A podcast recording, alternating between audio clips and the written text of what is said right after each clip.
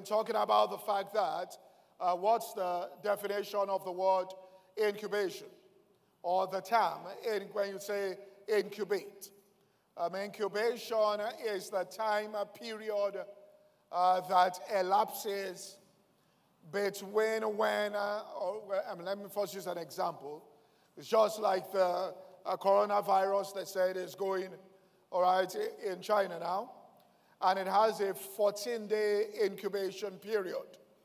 In other words, it takes 14 days after the body becomes uh, the host to that particular virus.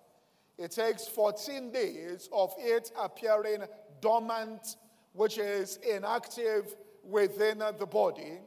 And then after 14 days, the symptoms now begin to show and it breaks out within the body. Now, when you say it is dormant, it actually is not inactive. What is going on? It's developing and growing until it gets to a point that it now moves from being within and starts becoming visible. And that same process is what happens when we incubate on our vision. In other words, first of all, an individual has become a host. That is, they are retaining a particular thought, idea, dream, or vision that after some time will be given, will find expression in the life of that particular person. Now, if that virus is taken out of the body and exposed on the outside to sunlight, it is going to die after a very short period of time. So it is maintained inside the body until it has matured and developed the strength and power to give expression on the outside without any form of threat. In fact, to now start getting, all right, transferring, all right, begin to contaminate other people. Now, so the vision also has that period. If it is prematurely exposed, then it cannot, right? The, the, it cannot, it cannot, what's the word to use now? Survive uh, the harshness and the toughness, all right, of external things. So it has to be kept away from external stuff until it has grown and matured to the point where and by that time, it becomes apparent where it can uh, survive all of those things. Now, so any vision that is kept within the heart and it's incubated upon within the heart and it grows and it develops without any person knowing to the point where the incubation process is mature and the vision now by itself begins to speak, and the signs of it begin to appear on the outside of itself as a principle of growth and not the principle of somebody on the outside just trying to implement it. But on the Lord of growth, it develops until it starts showing forth itself. That vision cannot fail. Many people fail because there is a premature exposure, which means the time it enters into the heart is when they on the outside want to do something about it. But they should do something about it, which is incubate on it and its work. And that is what you are to do until it grows and develops. So we've tagged this year the year of the quantum leaps, and therefore there are experiences you should be incubating upon that is not apparent at this particular point in time, but after some time, right, the landscape of your life begins to radically change according to the vision that is on the inside of you. Anything that is retained in the human heart and is not prematurely exposed and it is nurtured within the heart and that nurturing means you are incubating upon it. And we want to explain what the steps of that are. All right? And you are incubating upon it and nurturing it in your heart. and the law of growth sets in. And every day you can feel the progress within, even though it is not yet apparent on the outside. What you are getting now is the pleasure or the joy that comes as for the of, uh, the joy that comes as a result of the growth of that particular thing that you can measure in your heart. You understand every day you are making progress. You are getting farther, all right, on that course. And it is growing. It's not emptiness. It's something that is developing on the inside of you that is tangible, but not yet visible. I repeat, it's growing and developing within you, and you can monitor it. It is tangible on the inside, but is not yet visible on the outside. Now, if you allow that to get to that point, and it reaches a certain level on the inside, then it begins to unfold on the outside, and it cannot be stopped by any external force. But it starts with you deciding to be a host, all right, to that particular dream or vision. In other words, you have chosen that I am going to be a host. Now, many people have not made that conscious decision, and I'll explain this. Uh, the scripture tells us in Proverbs chapter 6, uh, Proverbs chapter 16 and verse 9. It says, It is in a man's heart to devise its way, but it is the Lord that directed the steps of that person, particular person. So the human heart devises its way. The heart there captures what it wants to give expression to. As you are seated there, the heart is yearning for the fulfillment of certain things this year. We have named those things, all right, in experience, it will amount to quantum leaps. In other words, they are breakthrough experiences. Uh, there are things beyond anything you have experienced in the past. There are things that will startle people when they appear on the outside. But these are things that your heart is yearning for, that when they happen in your life and it happens, you go on your knees right on that spot and you start giving God thanks. Some of it will bring tears to your eyes and you will cry and say, God, you have been good to me. That's what your heart is yearning for. But first of all, he's saying, be a host to this particular thing. Accept that this thing will be fulfilled in and through you. Do not reject this particular thing. And many of us are still rejecting the dream that is on the inside because we cannot see how it will ever happen. And people don't want to get disappointed. They don't want to say, as it were, raise their hopes, they lower expectation. I mean, as they say, keep lowering expectation so that nobody is disappointed. So they lower expectation so that they don't get hurt. Because the scripture says, hope deferred maketh the heart sick. And they have had expectations in the past that didn't come to pass, and they know their hearts were broken by it, and they don't want to go through that particular emotional pain again. So they lower the expectations. And they choose not to be a host, all right, so the dream and the vision that is there. It's kicking, it's yearning on the inside, but they are refusing to be a host. I mean, you can have things on the inside, and the body refuses to be a host to it. And that's what white blood corpuscles, or what we call white blood cells, do, which means they fight against what they consider as foreign bodies within uh, right, the being of that person. Anything they feel that it's contrary to the well being of that body, they go in and begin to fight. And many people within their hearts, that war is going on. They are refusing to accept the greatness that God wants to manifest within their lives. That they are created to be a reflection of some, of some aspect of God's wisdom that is far beyond human imagination. They are on this earth, all right, in them, death, all right, is abolished. The only things that are apparent, and this is what your heart is saying, is life and immortality.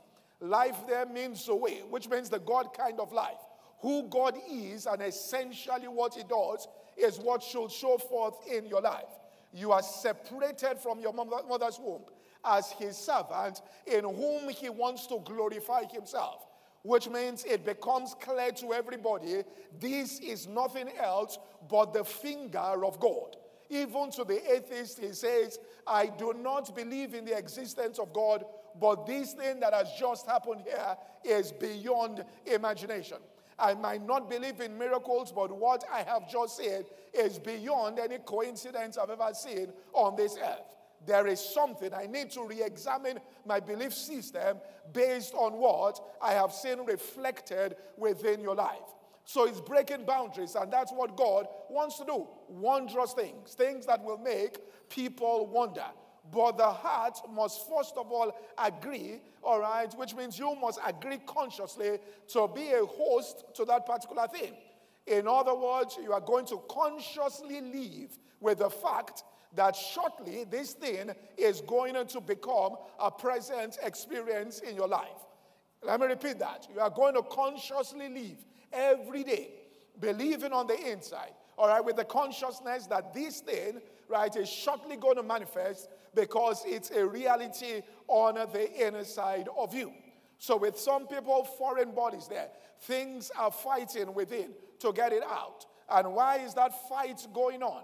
Because, all right, the hearts there will only accept, all right, that something can happen in your life if it has already happened in the past. The way the human heart is, and that's what is called unbelief. No matter what you suggest to that person, it refuses to accept it unless it is something that it has already experienced in the past. And so there is that limitation there that is placed upon you because the heart has boundaries there. If it has not been experienced, then it finds it difficult to accept that it can ever happen. So you decide, in spite of that, to become a host to that particular thing. How do you become a host? Matthew 6 and verse 31. Jesus said, Take no thought, saying, the way you take a thought is by saying it, right? Present continuous, which means you accept a thought. It becomes part. You are a host to that particular thought when you start saying, not that you said it, but you start saying it. So once you write it out, the vision on the inside, as uh, on a sheet of paper, two or three paragraphs. I'll give you next week. I'm going to give you, all right, all the confessions next week, right? When we get into the practice now. All right, write it two or three paragraphs there uh, describing what has happened in your life, which is this vision, and you start saying it to yourself every day, and you start declaring it every day, then you have chosen there consciously to be a host there to retain it. In other words, there are uh, some people that might have thought about flying, but the Wright brothers, at least, were the first to host that idea to live with the consciousness that one day we are going to fly. And two, all right, continuously say it until they discovered how that particular thing was going to happen. When the incubation period was complete, then they discovered how to do it on the outside, and then, it, and then we have the reality in our lives, all right, today. So you decide, all right, to be a host there uh, and you don't reject it by writing it down and beginning to declare every single day that this is my present experience. You wake up in the morning and that's your first declaration, which means it enters into your consciousness. You go to sleep at night, before you go, you declare it as your. You have chosen there to become a host to that particular thought and idea. Now, what causes it to reject it? We say if you have not experienced it in the past, then what happens is the heart finds it difficult. And so Satan understood that, or he understands that, and he inspired uh, Pharaoh into a master stroke on the nation of Israel. He said, Look, it will be difficult for these people, I'm just paraphrasing, to become living host to any dream of being free from us, of building their own nation, if they can continuously experience over the years just one thing that they are fetchers of water and hewers of wood. When they come to the point where all of their experience is one of slavery, They will not be able to host, that's what he was saying, any idea of being masters. They will never be able to host any idea, all right, of being owners. They will not be able to enter into self government. They won't be able to organize themselves.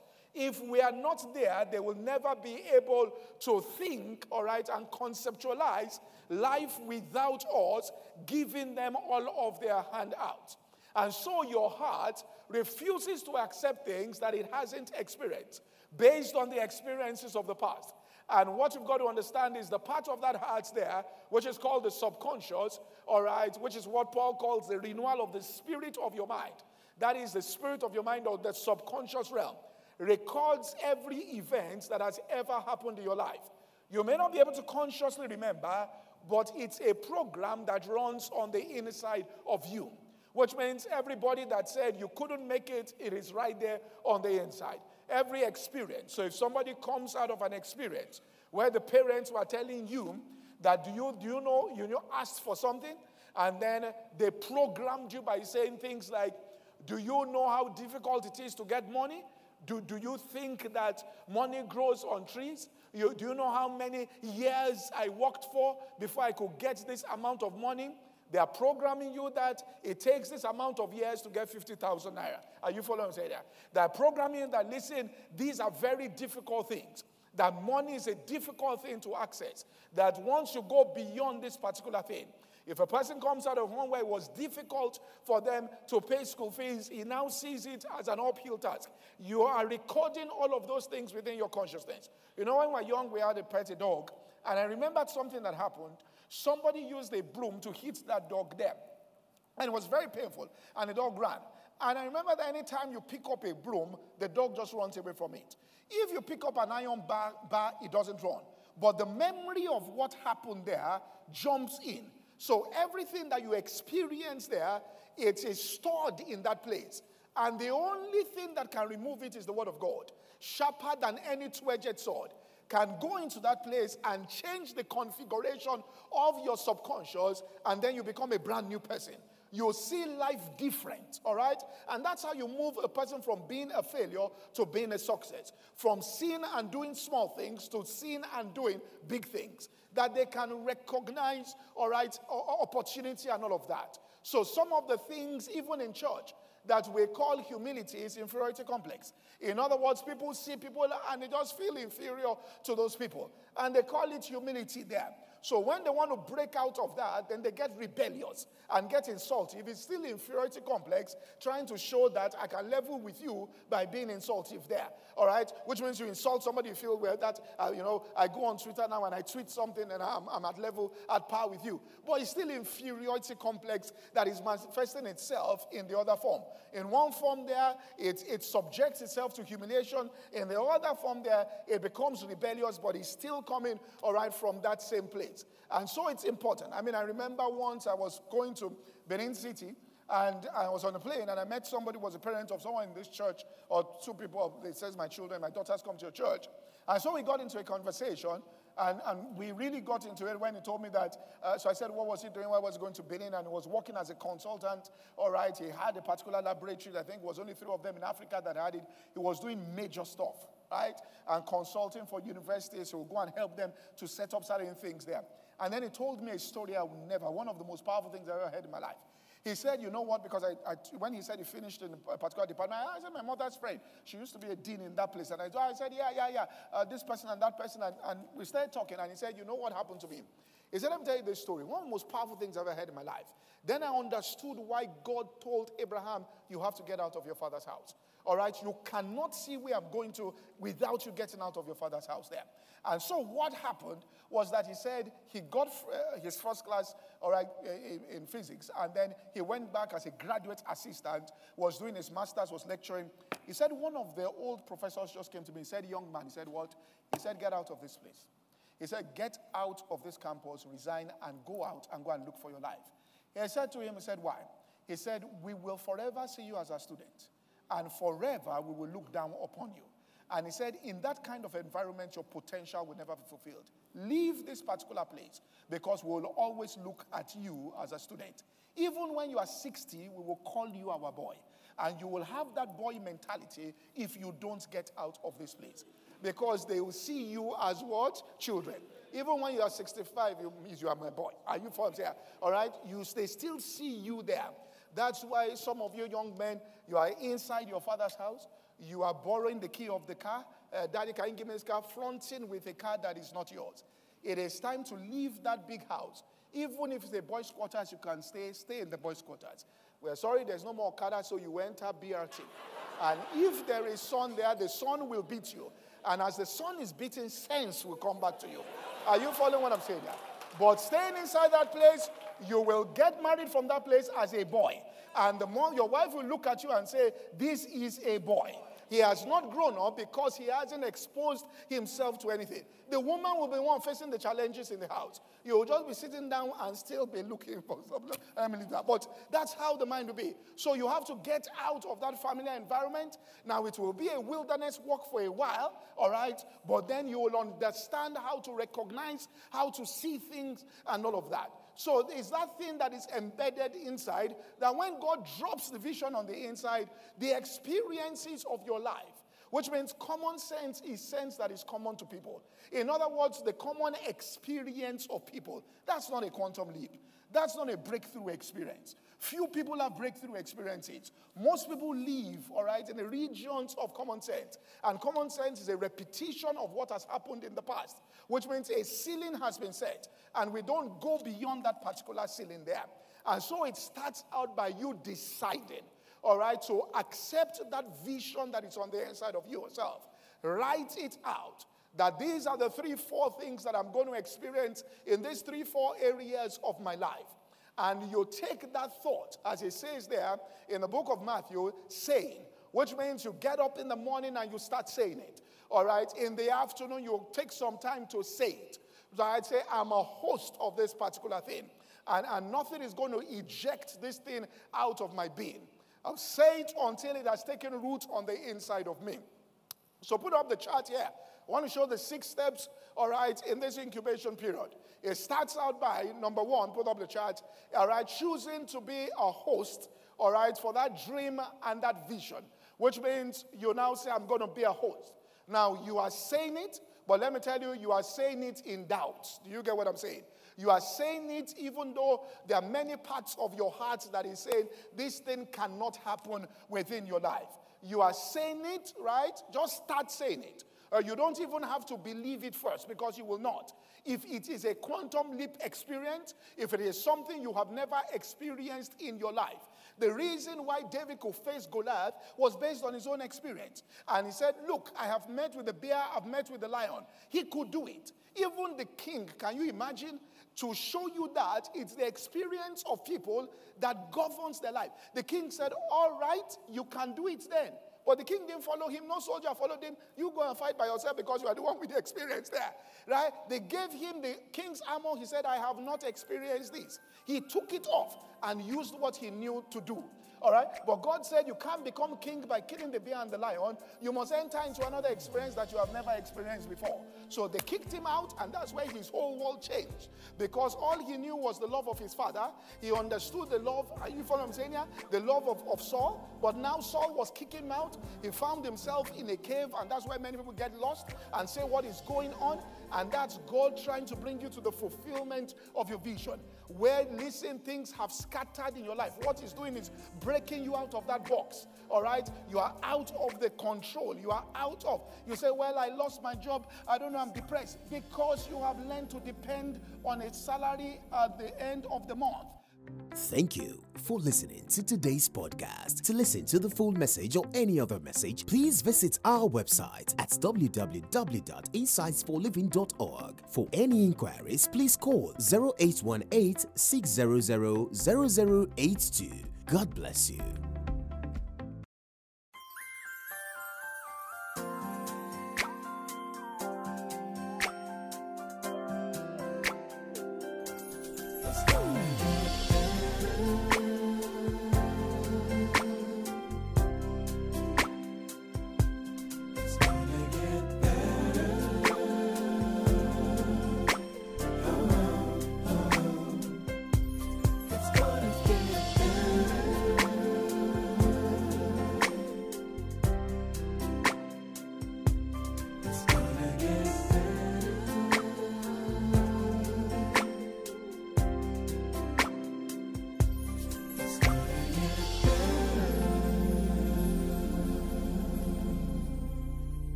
Proverbs chapter 16 and verse 3. Uh, it's important here. Commit it, put Proverbs 16 and 3. Commit thy works unto the Lord, and what God will do is establish your what? Thoughts. Because remember, we said when you say it, your thoughts are everywhere. So now, when you commit it to God, God comes to rectify what's going on in your thought life. So that you move from a place of thinking it cannot happen to a place you are fully persuaded it is about to happen. So he comes into the thought life to stabilize your thought life, to exchange old thoughts for new thoughts, to change the conversation, that conversation there, to move you from a place of just hope to a place of faith where you have the substance of what you have been saying. So you commit your works unto the Lord, and God comes right into your thought life. And what He wants to do is to start giving you the thought that will undergird. In other words, for you to create an iPad here, so can you imagine back then, uh, people, can you imagine? This is, I mean, even when we, just 20 years ago, they'll say, well, you know, I see a day where there will be no Bibles page. Do you know how? Do you know how blasphemous that kind of statement is back there? We won't have Bible. You won't have Bible. We won't carry Bible to church. We won't open Bible. What are you talking about? The Bible will be stored electronically. electronically. How then do I mark my Bible? You'll be marking it electronically. What? You mean my fail to be electronic? Say, oh God, you drank something today. All right? That is to, to, do you know how it is? Now, that's how far your future is from what you're experiencing now. That's by this time next year, you should be light years ahead of, not 12 months ahead, but light years ahead of now. But if you don't say it, you don't see it. So you have to start saying lightier things. Do you get what I'm saying here? Declaring quantum leap things. Then you go to God in prayer. Then God comes in and says, All right, I will establish your thoughts in this area. Philippians chapter 4 and verse 6. It says, Be anxious, careful for nothing, but in everything by prayer and supplication with thanksgiving, let your what? Requests be made known unto God, and the peace of God that passeth all understanding shall keep your hearts and minds through Jesus. Now, when you get to that peace level, then you go into the creative space, which is this meditation. Whatever things are true, honest, things are lovely, of good report, any virtue, any praise, think on these things. You are going there. Now, what are the things you are thinking on? You are thinking on the things that He gave you in answer to prayer. And I will show this. Because in verse 7 here, it says, And the peace of God which passeth all understanding shall keep your hearts and minds. Now, what is this peace of God? Jeremiah 29, verse 11. It says, For I know the thoughts that I do what? Think towards you Thoughts of what? Peace. And not of evil to do what? To give you an expected end. And then he says, it's prayer. Through prayer, you're going to access these thoughts of peace. Then shall you call upon me, and you shall go and pray unto me, and I will hearken unto you.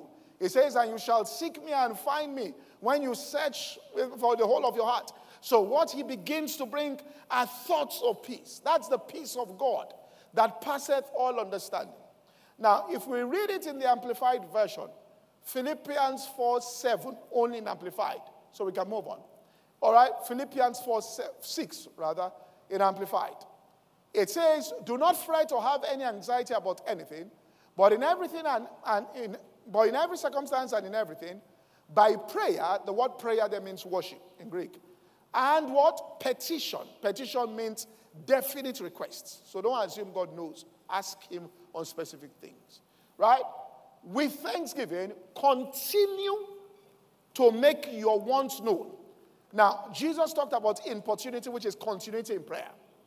Now, if you put Matthew 7, verse 7, Matthew 7 and verse 7, it says, Ask and it shall be given, seek you shall find, knock and it shall be opened. Now, you go and go and check any Greek direct translation, it reads like the Amplified. Ask and keep on asking, which means it's continuous. Seek, keep seeking. Knock, keep knocking. That's why Paul said, I cease not to pray. I'm doing this. Now, what's going on? As you are praying there, all right, and praying, remember the path of the just is as a light that shineth brighter and brighter. God starts communicating his thoughts to you. When you get to a point that the thoughts have come, you know, David said, Thy thoughts towards us cannot be numbered. When he pours those thoughts to a point where you have a peace that now passeth all understanding, that means you have received the answer of the prayer on the inside. You are no longer troubled about what you are saying. You are come to a place that you have the peace of God that passeth all understanding. You are, there's a flood tide of peace inside. First, you were saying by this time, 12 months, and your heart was shaking. Now, God has interfered with the thoughts. He has changed what is going on on the inside. Because the word of God is a two edged sword. The center of thoughts, intent, is gone in there. Place these thoughts there. All right? Now you have the thought peace of God that passes. You say it now, and you are stable. That's God has worked in you both to will and to do of his own good pleasure. His work has gone. He's been shifting your heart. Now, so what happens is you pray. How do you access those thoughts? They're inside the Word of God. You pray and then you open up the Word of God. Now, that's incubation now. Now you are reading the scriptures. You are reading the scriptures. Now, what is supposed to happen? All right? And that's why there must be continuity in prayer and you press in. When you open the Word of God, the Word of God should start speaking to you about that situation. Now, if the Word of God is not speaking directly to you, you are reading the Bible, and after 30 minutes of reading, what do thou sayest, thou? I said, I'm looking for where to live. Thou, thou, thou, thou. All is vanity. Thou, it means there's still a veil. When you shall turn to the Lord, the what? Veil shall be removed. Okay? I'll show you what's going on. That veil has to be removed. That's why Daniel was there 21 days. That thing is removed. You now have a feast of our things. The Word of God is speaking to you continuously about it, ministering to you. Can you imagine you open the Word of God? E.M. Bounds, a great man of prayer, said, To have prayed well is to have studied well. Can you imagine opening the Word of God and you are reading it, and every statement there is telling you about something going on in your life? There is a massive thing you are reaching for. Maybe you are bidding for a massive job and you are there. You know, somebody told me this on, on Wednesday. I was telling person of meditation in England. He said he saw somebody in church because we, we both know the person. And he said the man said he met with a billionaire. I said, How did you generate all this wealth? He said, When things shut down in my life, I take time away. And then after some time, I conceive an idea that creates wealth for 20 years. He said, It takes me time, some time to find it. But then I find an idea for 20 years, it creates wealth. I just implement it, and for 20, he says, What comes opens a door. So you sit down, okay? And you start looking at the word. Can you imagine the word of God telling you, you won't leave the word? You won't. If you entered into a place and there was somebody who was giving you counsel as to how you should do things, and every idea he gave you, you implemented it, something happened, will you, you, you will be itching to go and meet the person. Reading the Bible is not some religious thing they are saying you should do. That if you don't read your Bible, read your Bible, read, pray every day. All right? It's a conversation with God about your life. It is getting supernatural information from the Father. It's God talking to you about your life. It's Him telling you about your life. And so the thoughts begin to come. A time comes, and that's where growth starts every day. Which means every day your heart is improving. Every day the level of assurance is growing. You know, every day, all right? Every day you're on that kind of pathway, you are believing for something, there's an accumulation of thoughts towards the fulfillment of it. It's like you are building the house, you are arranging it. Somebody invites you now, quickly, can you come to England? You know that if you go to England to destabilize all of your time of meditation and everything, you look at it and say, I'm sorry, I'm too busy, I cannot go. You say, What are you doing? It's not, they're not doing anything external. They don't want to disrupt the accumulation of that thought. Because that Satan is trying to get you away from it. So he scatters that thing. By the time you come back after 10 days, the thought has gone down. Things God has even told you you are forgotten. Remember, he says you can look at yourself in the mirror and forget what manner of man you are.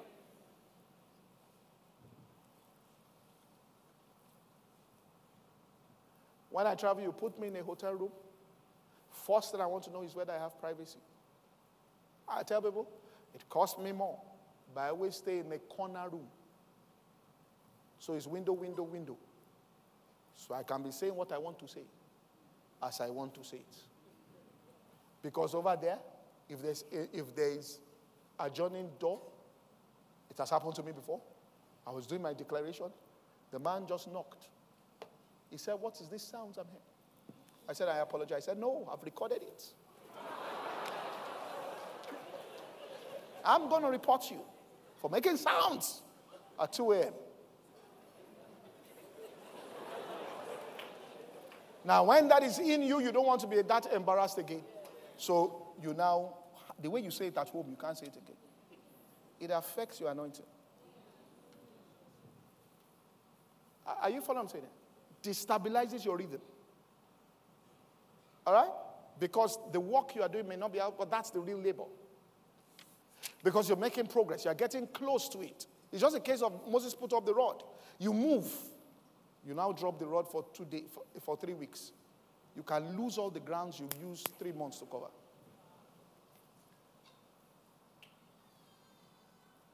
So you want to sit still. All right? Sit still in different dimensions. So those thoughts, let me just quickly say, those thoughts come in. All right? Now, let me just cut in and close here.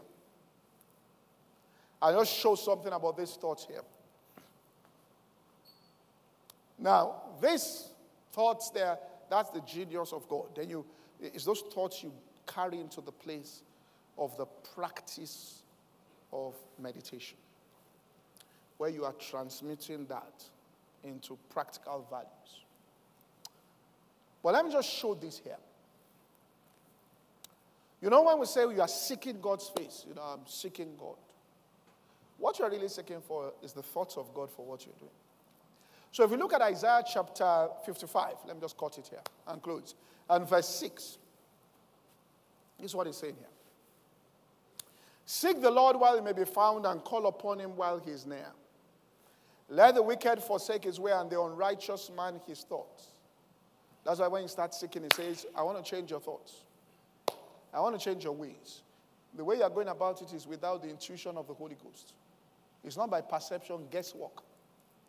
You're just guessing. All right? You are just guessing. You know, one businessman is close to a man of God in this country.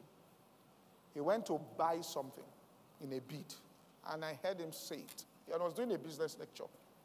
I said, Oh boy, they taught this man.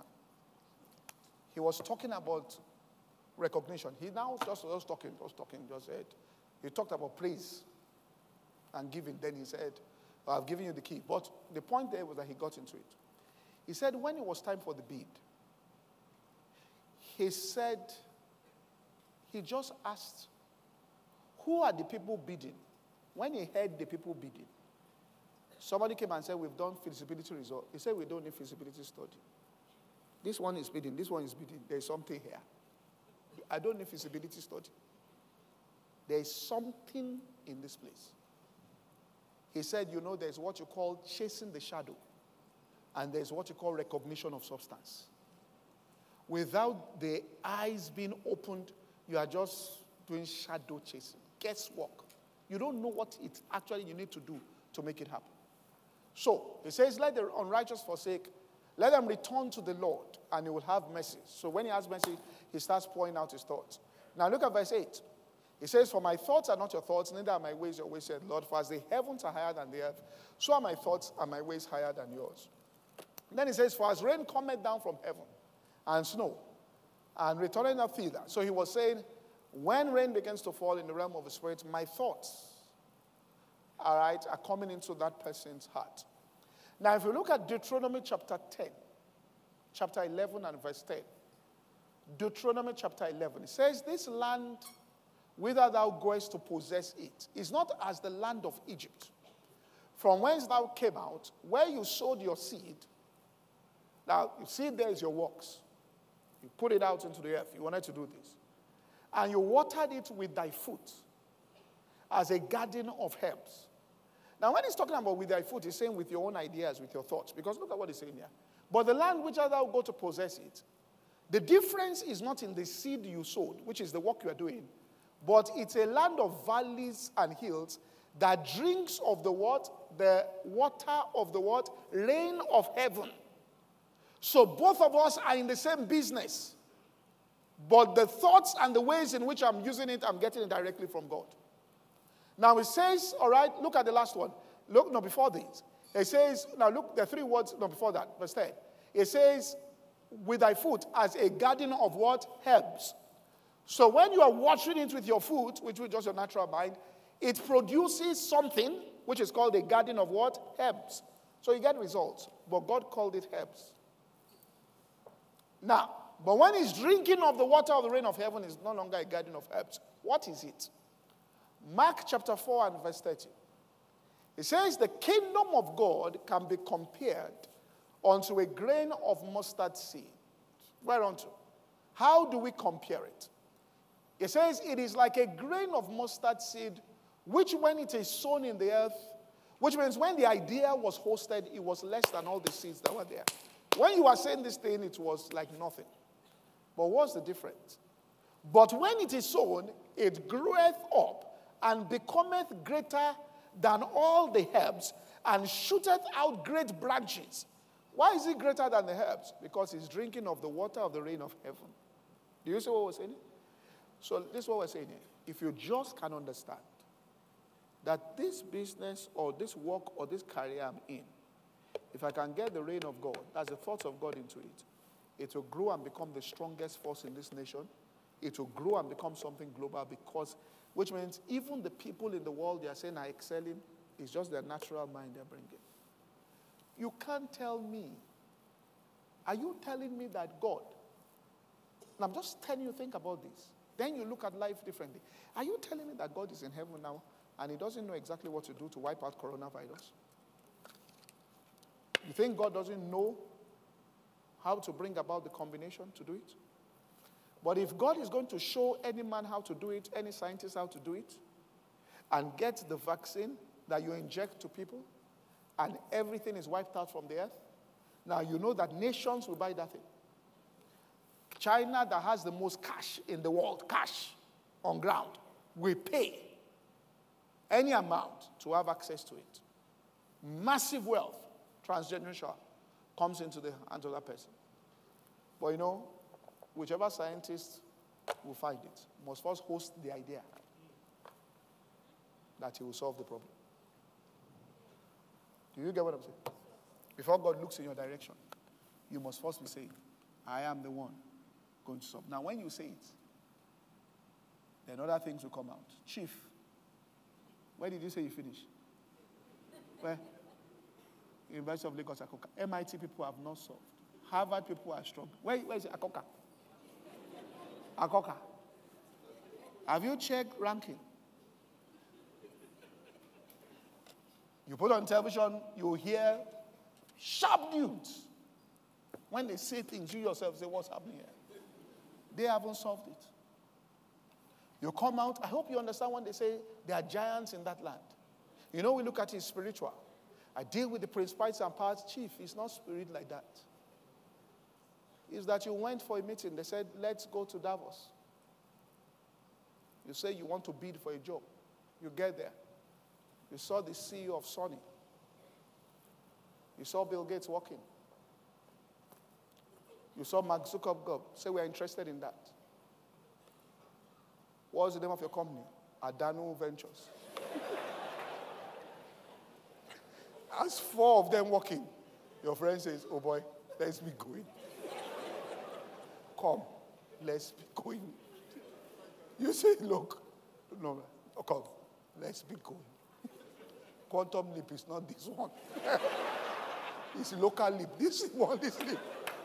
Please, please. Say, but we have been saying quantum, please, please, please. Did you see who walked into that place? All right.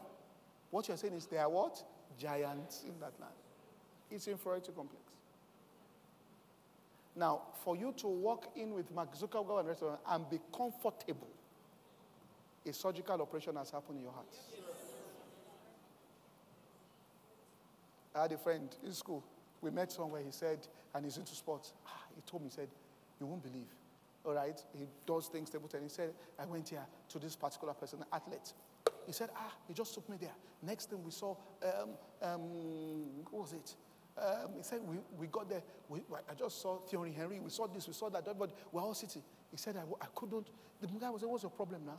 I thought you were comfortable. He said, Ah, ah Michael Jordan. I said, Oh boy, you didn't say this is where, you know, you even check yourself properly. That's what they call what? Giants. Well, what you are talking is 100 million naira. So I'm saying, well, this $4 billion. you tell the friend, let's be what? Going. All right? That means your only experience of Michael Jordan was television. Air Jordan. In fact, you used to look at the sneakers when you were young. They said that's $357. You, what you were wearing was tennis shoes, you know, tennis. then you are now sitting down. They say, You are, eh? you sit there, let us be what? Going. That we haven't come this far. We have tried.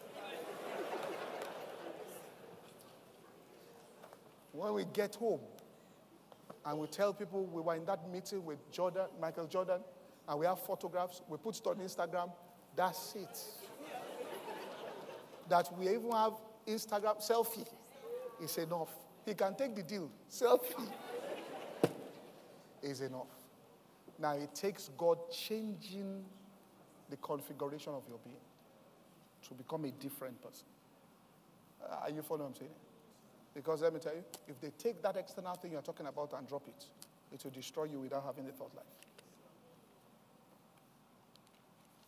To wreck and ruin your life. All right? So he wants to change it. And next week, we'll look into that.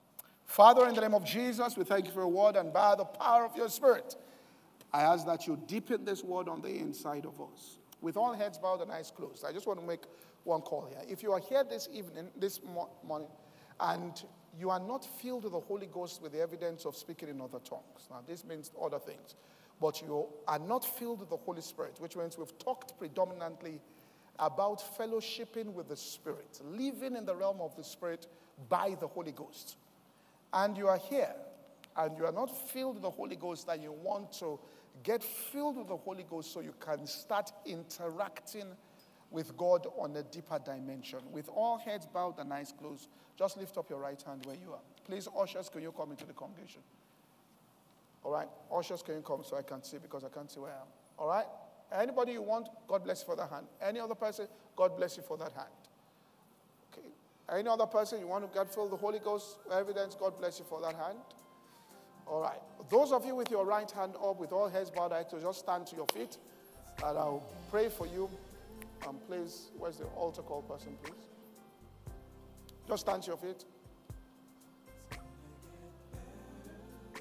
Father, in the name of Jesus Christ, we thank you for this ones. I ask by the power of the Spirit, whether they're coming to receive Jesus or to receive the Holy Spirit, I pray that every inhibition is removed out of their heart, that immediately they are prayed for, Lord, they will be baptized with the Holy Spirit with the evidence of speaking in other tongues. In Jesus' name, amen.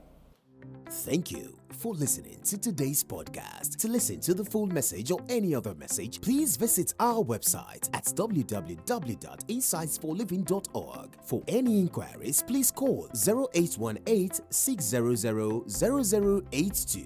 God bless you.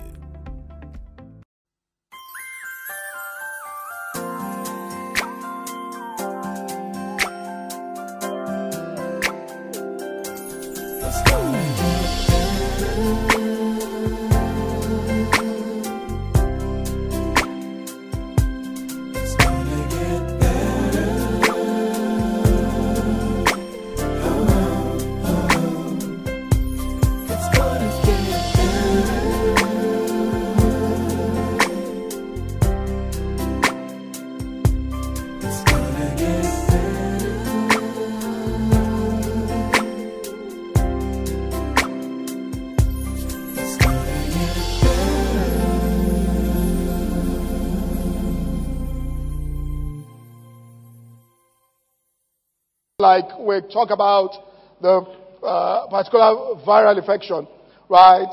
Uh, the virus there. So the virus gets into a person, and then 14 days elapses before the symptoms begin to show in the body of that particular person. Now, what has happened there is it's incubating in that particular individual. And then after the incubation is complete and there is the growth and the maturing of that substance, then the symptoms now begin to appear within uh, the body of that particular person. So it is that time period. Now, if you take that virus out of the body and you expose it to the sunlight on the outside, it will eventually die in a short period of time. So it needs to be within a body sheltered from the harsh environment where it can grow and develop. And once it gets to a certain stage, then it can now manifest itself and begin to spread all over. And so we've said that our vision and uh, for the year shall go through the same process. There shouldn't be a premature exposure of any vision there. Because the vision is not yet in a form where it has matured enough to be able to handle uh, the harshness that is found within uh, the environment. So it has to grow and develop on the inside of that particular person. And that if you allow it to grow and develop without being disclosed, but you carry out all the activities you are supposed to carry out, and it grows and develops within you, by no effort on your own part will this particular vision now begin to materialize on the outside. I will say the reason why many people fail is that there is a premature exposure of the vision. In other words, it hasn't grown and matured to the point where it can be sustained and it can live and exist on the outside. So the first thing is you have got to decide to be a host uh, to whatever vision and dream that is inside your heart. Some people have not made that decision. They haven't made that leap. In other words, their heart is suggesting certain things to them. Uh, their heart is yearning for certain expressions. Uh, the thought uh, keeps coming up on the inside of them. If you ask them what are the things at the end of the year, if those things have happened in your life, or if those things suddenly happen, you will immediately, no matter where you are, fall on your knees and begin to give thanks unto God uh, for the fulfillment of those things with a deep, alright, feeling of pleasure and gratitude inside your heart. Uh, a feeling will overwhelm you that God is good, uh, that this particular thing has happened in your life. That is what your heart is craving for. And you must understand from Proverbs 16 and verse 9, it is the business of the human heart to devise the way of that particular person. Which means that it, it yearns for something. The vision is on the inside of your heart. It is now God that directs your steps as to how it will come to pass. But it is your own heart that cries out for that particular vision to be fulfilled. So it's the yearning of your heart.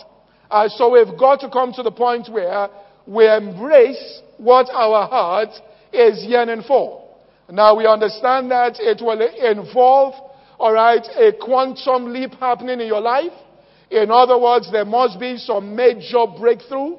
There must be something dramatic that changes the landscape of your life in order for that particular thing to happen. But that doesn't mean you should reject it. And many people, their heart, alright, is yearning for something, but then they are rejecting that particular thing. So they have not decided to become hosts, alright, to that thing. So the issue of even incubating uh, doesn't even come in because they are pushing it out. For example, uh, you have within the body, alright, white blood cells. If you're a medical person, leukocytes. I'm correct now. I'm correct now. I'm, I'm correct now. Telling the medical doctor, I wrote it because of you people here. Okay. He looked up as though Pastor. Where did you get that? All right. So, the white blood cells there, if it believes that something is a foreign body and that it will cause harm to the body, begins to fight that particular thing to eject it out of the body. That's why when a person, let's say, is recovering from malaria, they break out into a sweat.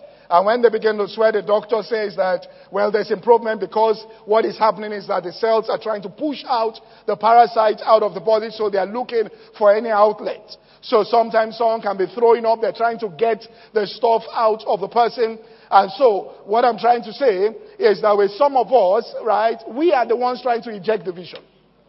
Alright? That is, we are saying that this will disrupt our lives. We are not comfortable, alright, with that massive idea, with that big thing, with that vision. So there is a warfare that is going on internally there, which means that parts of our hearts are even fighting and think of that thing as a foreign thing that shall be ejected out. So there is no real conscious decision to become a host to that particular vision. So that decision has not been made that I'm going to be a host to this particular vision. Now, when you decide to host that vision, this is what you do. Jesus said, take no thought saying, which means the minute you start saying it as something that is an event that has occurred in your life, as the state of your life right now, you have accepted that thought and you have decided, like Abraham, changed his name and said, A father of many nations am I. So he began to say, My name is Abraham. He was hosting the idea. He had decided at that particular point, I am going to host this concept of becoming a father of many nations. And so once you start saying it, so the first step to this is you write it out there and you start declaring it out of your lips. Uh, and you are saying it, alright, out of your lips. Now the reason why there is a battle that is going on inside your heart. And let me say this, when you start saying it, that battle is still going on. There is still a warfare that is going on. And the warfare is born as a result of the past experiences that you have had within your life. In other words, what the heart will accept as being possible is something that it has already experienced. If it has not experienced it, then it can never think it to be possible.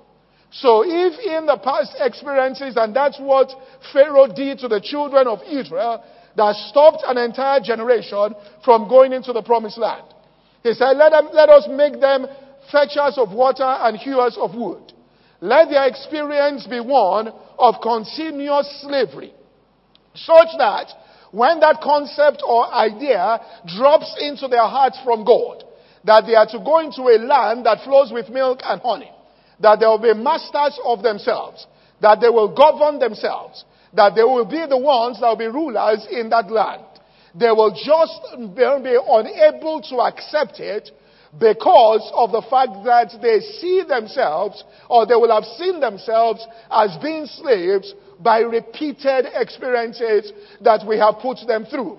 So everything you experienced in your life was recorded in a part of your being that is termed your subconscious. Never forgot anything.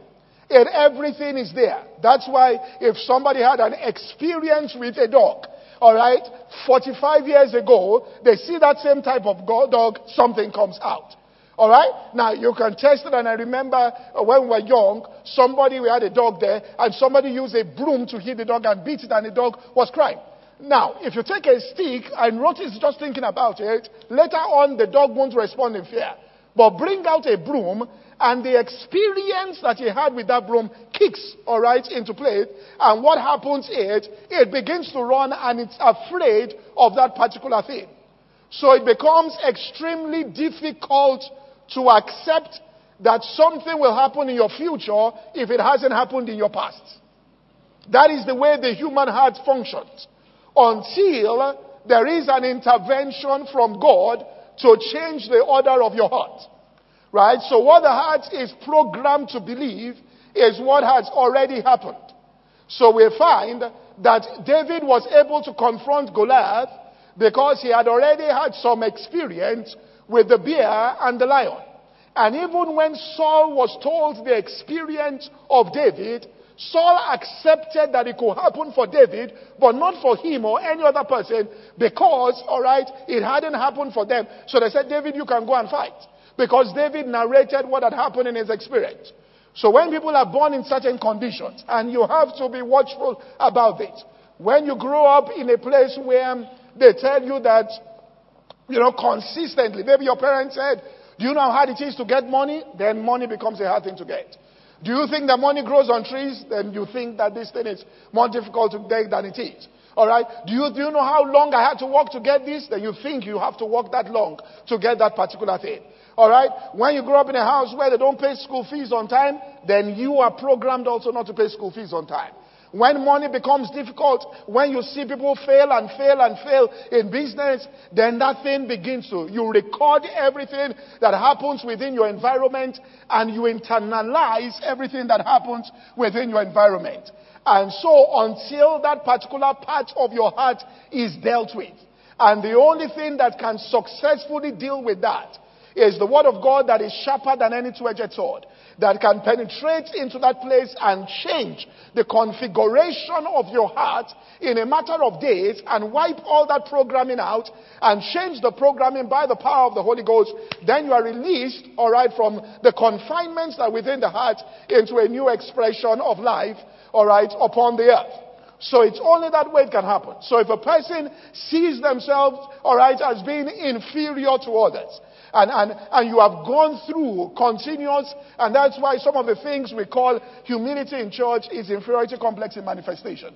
In other words, the reason why people are talking that way is that they think that those things are out of their own reach they see themselves as being inferior to those people, it is not even a matter of honor or is even not. And so when they want to break out of that thing, then they get rebellious because suddenly they see on the inside, no, I must be myself. So they start attacking people. So it goes from a place of being, all right, feeling inferior to a place where there's attack. There is no real balance in the middle there that comes as a result of the renewing of your mind.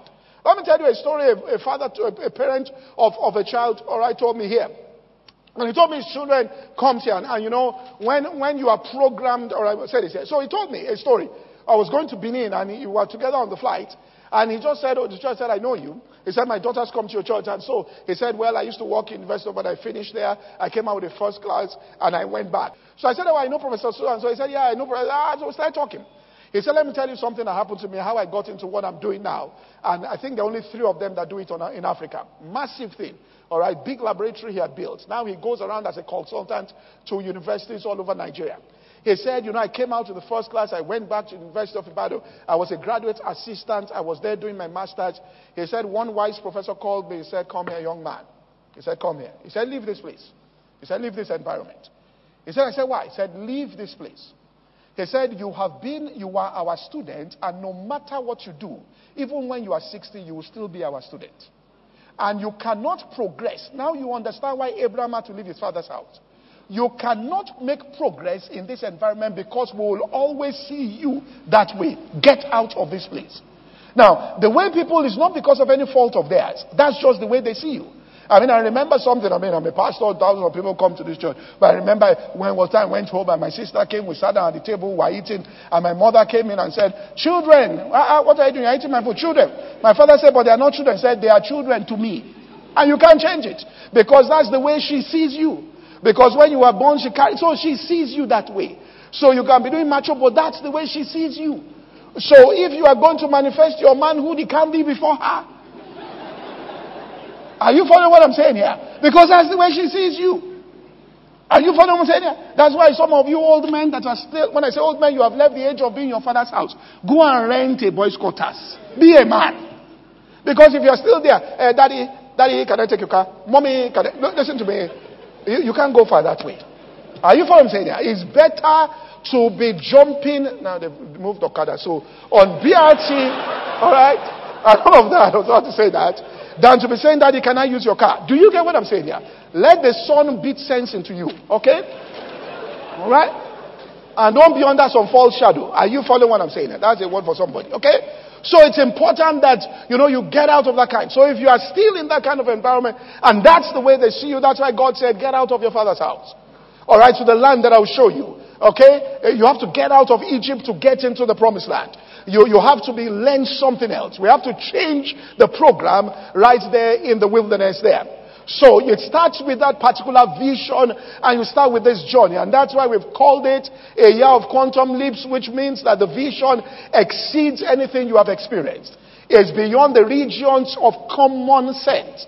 Because common sense is sense that is common, which is the common experiences of people. When you are going for a quantum leap, you are going for something that is not common to people. You are going for something that is dramatic, that is unusual, that will startle alright people and raise the bar on what is possible for humanity there. So, you decide to be a host to that particular thing. That's why it's a big decision. And so when you decide, you start declaring it. So you can understand the Wright brothers deciding that they were going to be the host. That one day we are going to fly. One day we are going to fly. One day we're going to fly. It was a strange, to other people, a strange idea. One day we're going to fly. And they decided. And that decision comes when you write down your vision and you make a commitment that you are going to every day, alright, routinely declare that particular thing as being fulfilled in your life now it's quantum leaps, so various experiences has been fulfilled in your life that are beyond anything you have ever experienced as a person. But it is in line with the desire of your heart.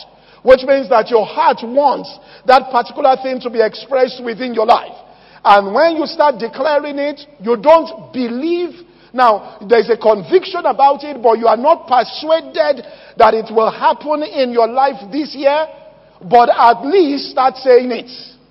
Now, that's not the place. I will show when the persuasion comes. It doesn't come at the beginning, but you are saying it even though, alright, there is unbelief. Like the man said about his son, Lord, help my unbelief. And Jesus, he wanted his son to be healed. Jesus said, if you believe, all things are possible. He said, Lord, I believe, but there's unbelief. Help my unbelief. Alright, so there's some measure of unbelief, even though on the inside there's that flicker there, and there's a conviction, alright, concerning that particular thing right there. And it's something there that is embedded in the consciousness of people. I always say this, and even this cycle has proven it to be true. I was discussing, I mean, there's some things I discussed I won't say publicly. But I was talking to a friend yesterday, they were talking about American politics, and I kept saying, African Americans don't realize that President Barack Obama is not an Afri- is not a black American. He is an African. His father did not go through slave trade. It is a different thing. Slavery is not in his DNA. His father did not. His father came from Kenya. That's why he did not trip. That's why he could believe. that he could become the president of America. Once you go through slavery, I understand what they're saying. Something enters on the inside of you without you thinking that you are inferior. Are you following what I'm saying here? That you are, I mean, I mean, I, am just saying this, but I've studied American politics. I mean, somebody came out recently that clearly, clearly from his voice, on tape, on tape, is speaking in derogatory terms against African Americans. And they are crossing a march to go and vote for him in democratic election. Why? You must see yourself as being secondary to that person. And they say, why? Because they feel he's going to win and we must be on the winning side. Which means you don't have the capacity to stand by yourself. It's a sign of something inside your consciousness. Are you following what I'm saying here? Something deep on the inside of you. And because he didn't have that inside him. I mean, I remember once in South Africa, we went somewhere and, and someone was telling me, no, someone told me here, and somebody went to sit somewhere in, in, in South Africa and sat in a particular place. And the waitress went to meet her. Someone told me this church, her sister's friend, and said, Excuse me, ma'am. Said, Yes. Are you a Nigerian? Said, Yes. So only Nigerians will come and sit here. No black South African will try this. You people don't think that anybody dominates you. Are you following what I'm saying? If we have never, we were not colonized by anybody. I wasn't born during colonization. I don't know colonization. Nobody has colonized me. Nobody has. Do, do you get what I'm saying here? Because Jesus only can ride the colt who no man has ridden. Nobody has ever dominated me. I can't be dominated. So you don't have that kind of attitude towards it. You follow what I'm saying? And many times what people are calling it's inferiority complex. That is talking about. So when they want to cross from that inferiority complex, it's still inferiority complex that is making sense that I shouted on the person. Do you get what I'm saying? You can see it's inferiority complex. I talk back. I tweeted, called the person's name. Inferiority complex.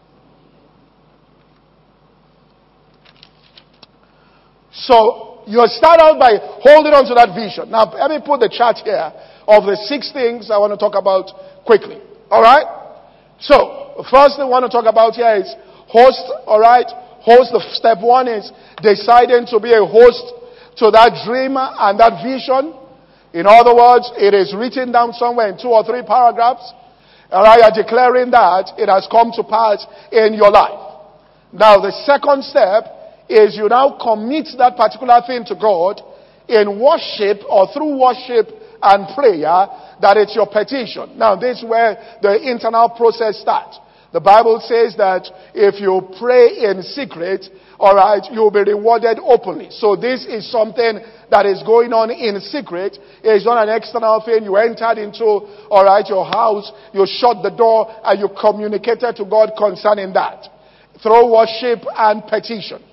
Now, the next thing we're going to say is that God will respond to you by causing his face to shine and what he therefore does is that he sends his thoughts, which is the raw material for the creative process. So he sends his thoughts, which are raw material you will take into that creative space where you will bring about the manifestation of that thing.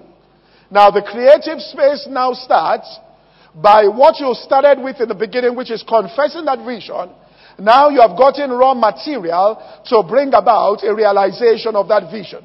And what you now do is you mix that raw material God has given to you with that particular vision that you have been, you have been declaring.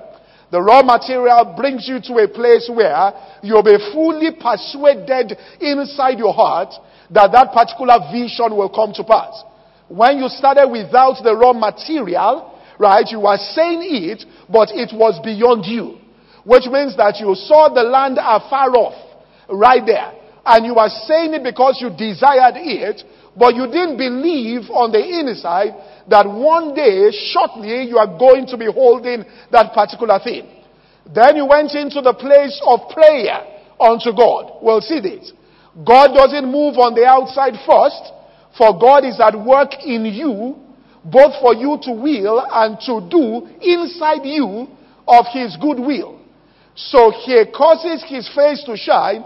The meaning of that is he sends, so when you seek the face of God about something, you get the thoughts of God, which is the raw material.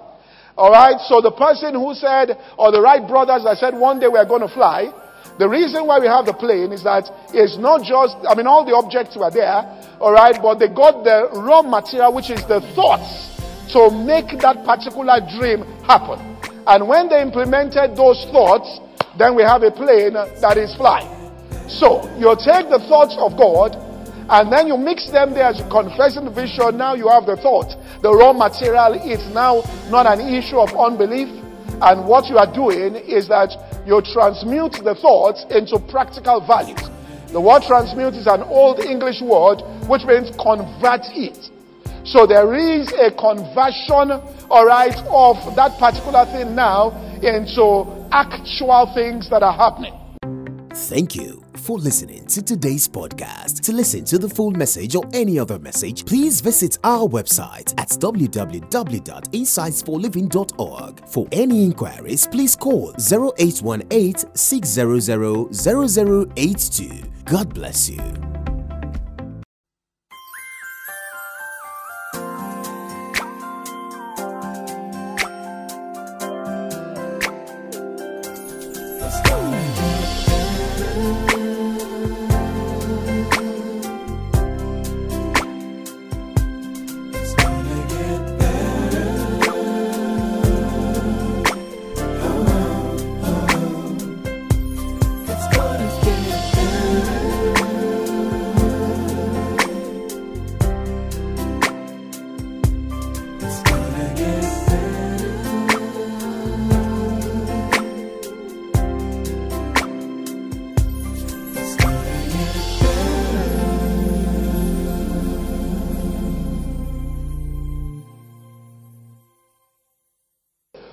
Psalm 13 and verse 1, or what it means to seek his face.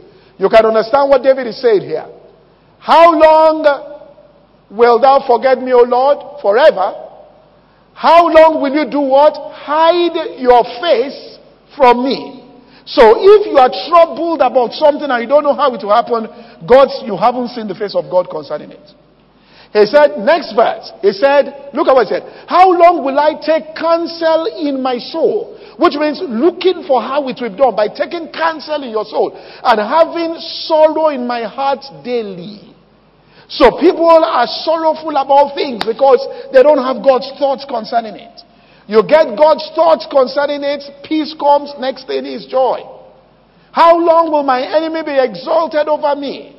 Look at what it means to have his face. Consider and hear me, which means don't hide your face from me. Lighten my what? Eyes, lest I sleep the sleep of death. Which means cause light to enter into me concerning this particular thing. So in the place of prayer there, and this is what you do. The entrance of God's word giveth what? Light. So you go to God in prayer and listen, you open up the word of God because that's where the answer to your prayer is. And then you start reading the word of God. Now, what is called praying through? Because Satan knows that is the end once you have God's thoughts. So, what the God of this world is doing is to try to stop you from coming in contact with the thoughts of God. Now, anybody that says, I'm in a hopeless situation, nobody's in a hopeless situation. You get God's thoughts concerning it, you know you are in the beginning of your life. What you don't have is God's thoughts. Any business or anything that stagnates is because the face of God is hidden from that thing. The minute you seek the face of God, the light of God, which means his thoughts begin to come. And once his thoughts begin to enter into you, your heart starts moving out of the place of unbelief. Two mistakes we made in the charismatic movement. We said faith cometh by hearing, and then we said it doesn't come by prayer. Error one. Faith comes by hearing, we agree, but hearing comes by prayer. Which means it is in answer to prayer that revelation comes that imparts faith. You cannot get that faith without God imparting it on the inside of you. Faith requires no effort on your part. Once God begins to show you his face, immediately you are moving from a place of unbelief concerning that thing into the place of faith. That's why he says it is not of works, all right, because it's a gift from God. So, yes, you start by confessing it, and your heart is not. That's why it's a confession of hope. But then, as you go to the place of prayer, and then you pray, and when you get the release in prayer, you open the Word of God. E.M. Bounds said, To have prayed well is to have studied well. Which means when you open the Word of God and you've prayed about that particular thing, the Bible starts talking to you. Scriptures will start speaking to you about that particular thing. That particular thing that you brought to God in prayer, the Bible will start speaking to you about it. God starts talking to you. If the Bible is not speaking back to you, you open this Bible and you are reading it and you are getting bored and you are not excited and it's not speaking back to you, it's because the God of this world is still preventing that revelation from coming. That's what David, um, sorry, Daniel was saying when he said, the angel came and said, the prince of Persia kept me back so that you don't get skill and understanding from it.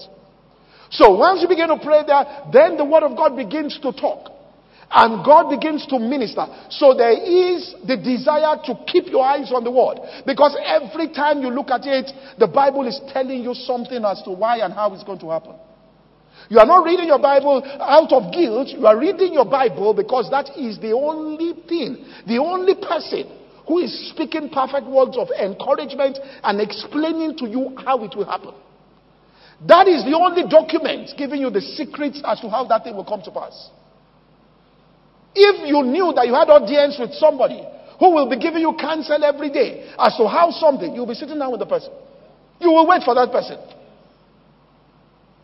So you go there, the Holy Ghost opens it up. That's why it says, When you shall turn to the Lord, the veil shall be taken away. You turn to me in prayer, the veil is removed. You open up the Word of God, the thoughts of God begin to come. Peace begins to come into your heart concerning. Now the progression starts. All right, from moving away from the place of unbelief. Every day now you start declaring it. God reminds you of something. As you declare those things, you add those scriptures to your declaration now. Your, your heart starts moving to a place, well, right, where it starts getting assured that this thing that was far fetched you start seeing it in the Word of God. Progress, all right, is coming on the inside of you. Two things we felt. We felt that Second Corinthians chapter 4, when he says, The God of this world blinded the minds of them that believe not, we thought he was talking about unbelievers. We thought that it means I believe. And therefore, all right, uh, so we didn't even think anything about it and stopped at that point. Now, if we understood that, that's why Paul was praying that God will give the spirit of wisdom and revelation and the eyes of your understanding will be enlightened. So, if you start praying that and your eyes start getting enlightened and your eyes start getting opened up by the knowledge of Him, then effortlessly, effortlessly, yes, you are repeating what you are saying, but now the thoughts of God are coming in. You are coming to a place where you are fully persuaded. God is putting His own thoughts into your mind and bringing about that change. Now, next we'll talk about the fact how you go into meditation, how you now sit still with the thoughts of God, and you start repeating those thoughts as you start meditating. You shut the door, you sit down quietly, and you are still. And what you want to do is to take in the thoughts of God on the inside and, and digest those thoughts within your being and allow your heart. And so the shift will begin to happen. You are moving into a place from being a caterpillar concerning that thing to becoming a butterfly concerning it. There's a transition that is going on. When that transition is complete on the inside, all right, remember it tells you, it tells you here, it says God is at work in you, both to do what? Will and to do of his own what? Good pleasure.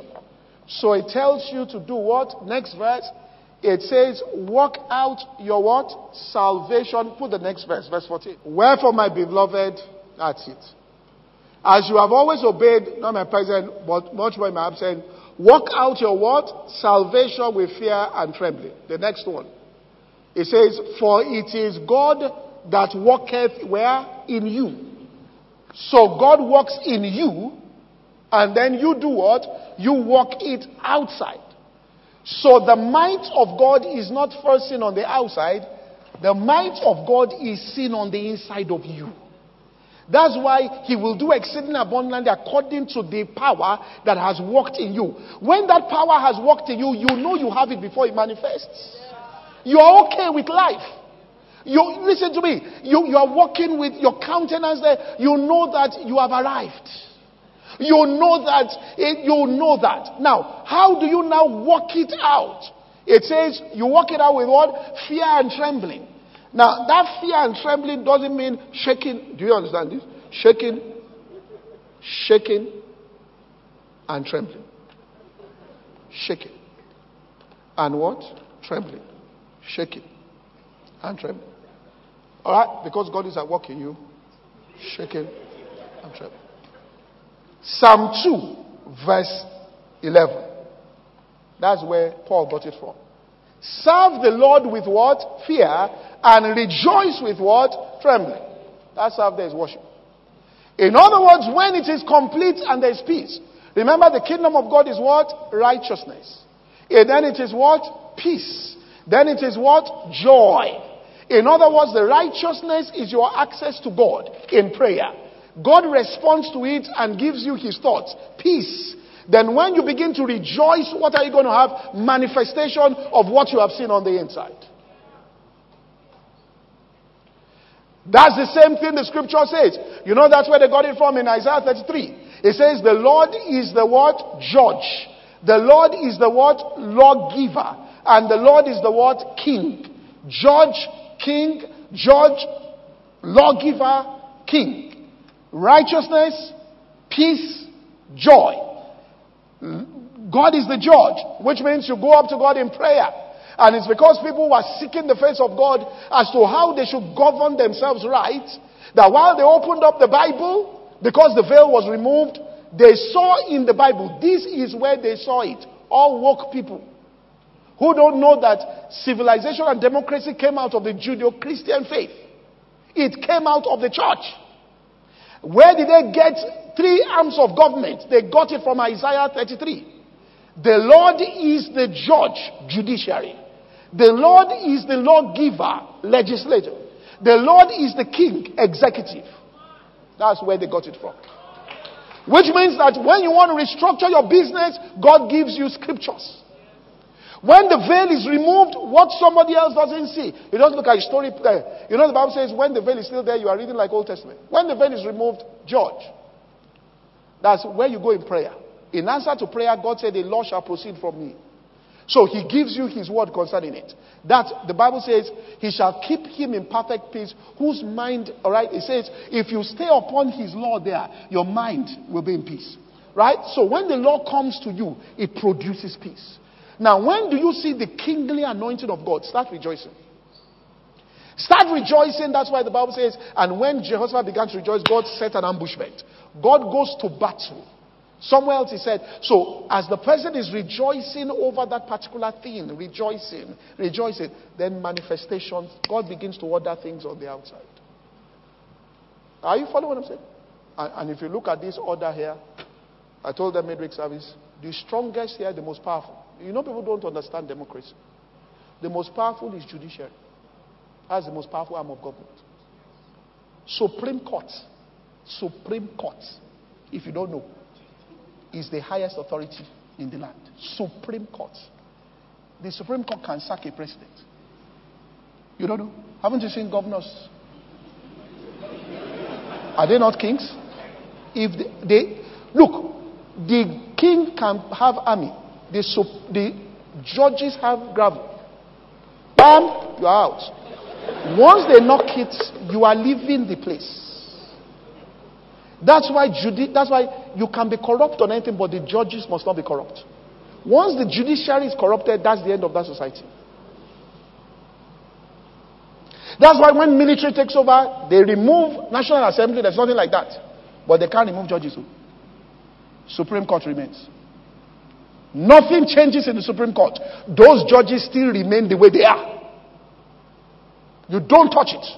You touch judges, that's the end. Even the legislator that is giving the law is subject to the interpretation of the judge. You can say this is it. He says, the way I saw it. What you meant was this. What I thought you meant was this. This is the judgment. It's over. Ask any lawyer. So let me just close here. So you go up to God in prayer here. And this is what the church we don't understand. I'm telling you. I'm telling you. Uh, let me just say, someone shout on Twitter. But let me not talk about it. But Pastor, but you have to be involved. It's not nonsense. People don't. You know, people behave like they're still under military government. They don't understand democracy. They don't understand the forces of democracy. If we bring somebody and we ask him a question and he answers the question, we are holding him accountable to what he says. It's not for us to cause you to implement it or not implement it. It's that we have given you the opportunity. Are you following what I'm saying here?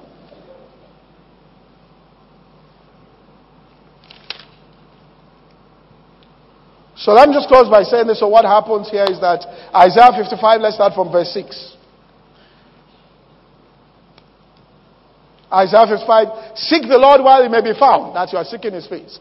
Call upon him while he's near. Now, what are you trying to get? His thoughts concerning it. Call upon him while he's near. Verse 7. Let the wicked forsake his way and the unrighteous man his what? Thoughts. Let him return to the Lord and he will have mercy upon him. To God he will have pardon. Verse 8. For my thoughts are not your thoughts, said the Lord, neither are my ways your ways, said the Lord. For as the heavens are higher than the earth, so are my thoughts higher than your thoughts, my ways and your ways. So he's talking about, then he goes on and says, For as the rain cometh down from heaven. So he's saying those thoughts of mine is like rain coming from heaven. So I want to close with this scripture. So you know where the distinction comes. In Deuteronomy chapter 10, or Deuteronomy chapter 11 and verse 10. Now quickly look at this. Deuteronomy chapter 11 and verse 10. It says, for the land that you go to possess it is not at the land of Egypt. Now, what's the difference between Egypt and promised land? Once you came out, you sowed your seed, and then you watered it with your foot. That's, that's how you watered it there. All right? And it says, as a garden of what? Herbs. So you watered with your foot, you sowed the seed, you watered with your foot. The seed is your business, what you are doing. You sowed it or whatever it is, your family. All right, you watered it with your foot. That's your own, you said it's your own ideas. All right, and it came out as a garden of herbs. There was results, but a garden of herbs. Now look at what it says in verse 11. But the land which thou go to possess is a land of hills and valleys that does what? Drinks of the water of the rain of what? Heaven. So the difference is not the seed you put there, it's where the water is coming from. Is that, listen, the world is using their own ideas to cause things. God says you can enter my intelligence. Now look at what he says next verse. It says, A land which the Lord God careth for, the eyes of the Lord are always upon it. From this why Satan knows, just let them not touch me. I blind their minds. Let them keep thinking with their own minds to see how they can get out. But once they understand this, and my thoughts said that will be the end. It says, From the beginning of the year to the end of it. Now, so it's a garden of what? Herbs. Now, let me close Mark chapter 4 and verse 13. Look at Mark 4 and verse 13. It says, Mark chapter 4 and verse 13. Mark 4:30. And he said, Whereunto shall we liken the kingdom of God? And with what comparison shall we compare it? It goes on and says, It is like a grain of mustard seed, which when it is sown in the earth is what? Less than other seed. Which means when you hosted that idea, it was insignificant. Less than other seeds. But look at what happened. Look at verse 2. But when it is sown, it groweth up and becometh what? Greater than all the what? Herbs. How did it become greater? The rain of heaven. What am I telling you? Everything the world is doing, and it's a very large extent, is herbs. What you call success is herbs growing from the earth, based on them using their minds to fuel their vision. If the church can know how to get the rain of heaven, are you telling me right now, as there's coronavirus, God doesn't have the thoughts to cure it? Please, please, please. Why not just say healing meeting? Because that's the problem of the church. Healing meeting. It's just like saying we want to travel from here to London, and you say we'll fly like Philip. Uh, you understand this? We, we just get stuck on that. A person who is a scientist and a Christian will break into the thoughts of God and show how to find that antiviral thing that will remove that thing from the human body. That's the person will say, it is this. Con- Are you saying that God is looking at it and God doesn't? The Holy Ghost doesn't know what to do. This is why I've said what is causing a problem in the church is laziness. Where you are praying for power to make it happen without going through your mind. This is the gospel that is causing that problem. Alright? And then when they put you before people who are using their minds on garden of herbs level, you have inferiority complex. They take you to Davos for a conference. Say Davos. Chai. Chai. Davos. Do you know who I saw? Chai. Sit down there. You are looking for the chair. Sit down. Why? Because you don't see yourself as them. Do you think when he said there are giants in the land, they were talking about spirits? What they are saying is that they take you to go, yeah, you want to bid for something. You see the CEO of Sony. You see the CEO of, uh, of, uh, of, uh, of uh, Microsoft. You see the CEO. You, then you come with your own company. Aluba. They ask you, are what? You can't even say it. Then you come out. Oh boy, let's go home. Say why? oh boy, let's be going. Let's let's be going. Let's be going. Why? I said let's be going. Why? Let's be going. Boys are here, come I beg, I beg, I beg, stop. We will live somewhere else. What are you saying? You are saying that there are what? Giants in that land. Now, for you to sit in that place and be comfortable, and now, you can imagine in your room, you get it, but you get to the place, you see them, you say, let's go home. You get there and you are talking, you are comfortable because the thoughts of God has come in. That's real transaction. That's brilliance comes out of you. You start talking, they themselves take a seat. Say, how come we've never met you? You're a brilliant brain. Where do you get these ideas from? Are you following what I'm saying? Not let's go. I've told you. All right? Because that's coming from a place of what is called inferiority complex then. And that's because you grew up watching, reading magazines. That's what you are doing. Then suddenly you are there. And then you are looking what's happening here. And so this is what God is looking for. And that's what Satan is blocking. You can see that's what he's doing. Because if that veil is opened, then all the secrets of the earth will be flowing into the minds of God's people. Game up. That's what Daniel knew. He said, Wait. He said, You had a dream? We are coming. You, you don't know the dream? We'll tell you the dream and the interpretation. We are coming. What did they do? They turned to God, the veil was removed. God showed them what happened. This is the solution. Go back. We have the Holy Ghost inside. But you know what? We've been taught to look at ourselves as inferior. Let me tell you, it's in the consciousness of Christians. That's why people are running around looking for man of God to pray for them. Because they just don't believe that out of their own belly can flow rivers of living water. I am telling you, people don't believe it. And then when you see people that want to now look like they are free, they enter rebellion. Do you understand what I'm saying? They enter into the place of rebellion.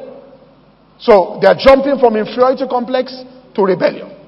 That middle road of having God's thoughts, changing your mind, knowing that nothing is impossible to you, you can be there. Let me tell you something uh, my landlord told me. He was a very wealthy man in this country. When I went to rent I used to talk about men of God. Let me tell you what told me. And I've never heard anybody said, he turned down to me one day, said, listen to me, stop talking that way. He said, everybody you look at today was once where you are. If you keep talking this way, you'll never get there. Because you can talk yourself into inferiority complex. He said, he turned, no human being has told me. He turned around, he said, stop talking. He used to come here afar, afar. Stop talking like that. Everybody was once where you are. So you almost have a generation that is happening today. I, have never said this before in my life, I've thought about it.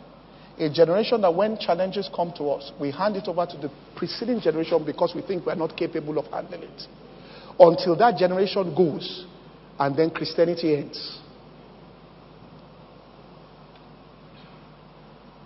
Listen to me. You call a meeting. You say you want to do a conference today. First thing everybody is asking is this person, this person, as though the meeting cannot hold without people. Inferiority complex. Same, let me just tell you what I'm saying here. In 1987, it was the same people that were in that meeting, which means they had their own meeting. But you don't think you can have your own meeting with yourselves, and God will show up. Which means people have been programmed, all right, to think themselves as being inferior. Are you following what I'm saying? And so when you get to that point, all right, then you don't see yourself ever as an owner. You see yourself always as being subservient. Are you following what I'm saying? And that can only come, doesn't come by rebellion. It comes by the renewal of your mind. Which means, what am I saying? Attempting to do something that is impossible without the support of people you think you need. That's what Paul was saying. He said, When they saw the grace that was given unto me, they gave me the right hand of fellowship. Because they saw that he got something done without the support of anybody. They knew God was backing him. Now that the whole hall is silent, I have arrived at the end of the message. Father, we thank you for your word, and by the power of your spirit, I ask that you establish us in this truth, expand it within our consciousness, and bring great growth into our lives in Jesus' name. Amen. Thank you for listening to today's podcast. To listen to the full message or any other message, please visit our website at www.insightsforliving.org. For any inquiries, please call 0818 600 0082. God bless you.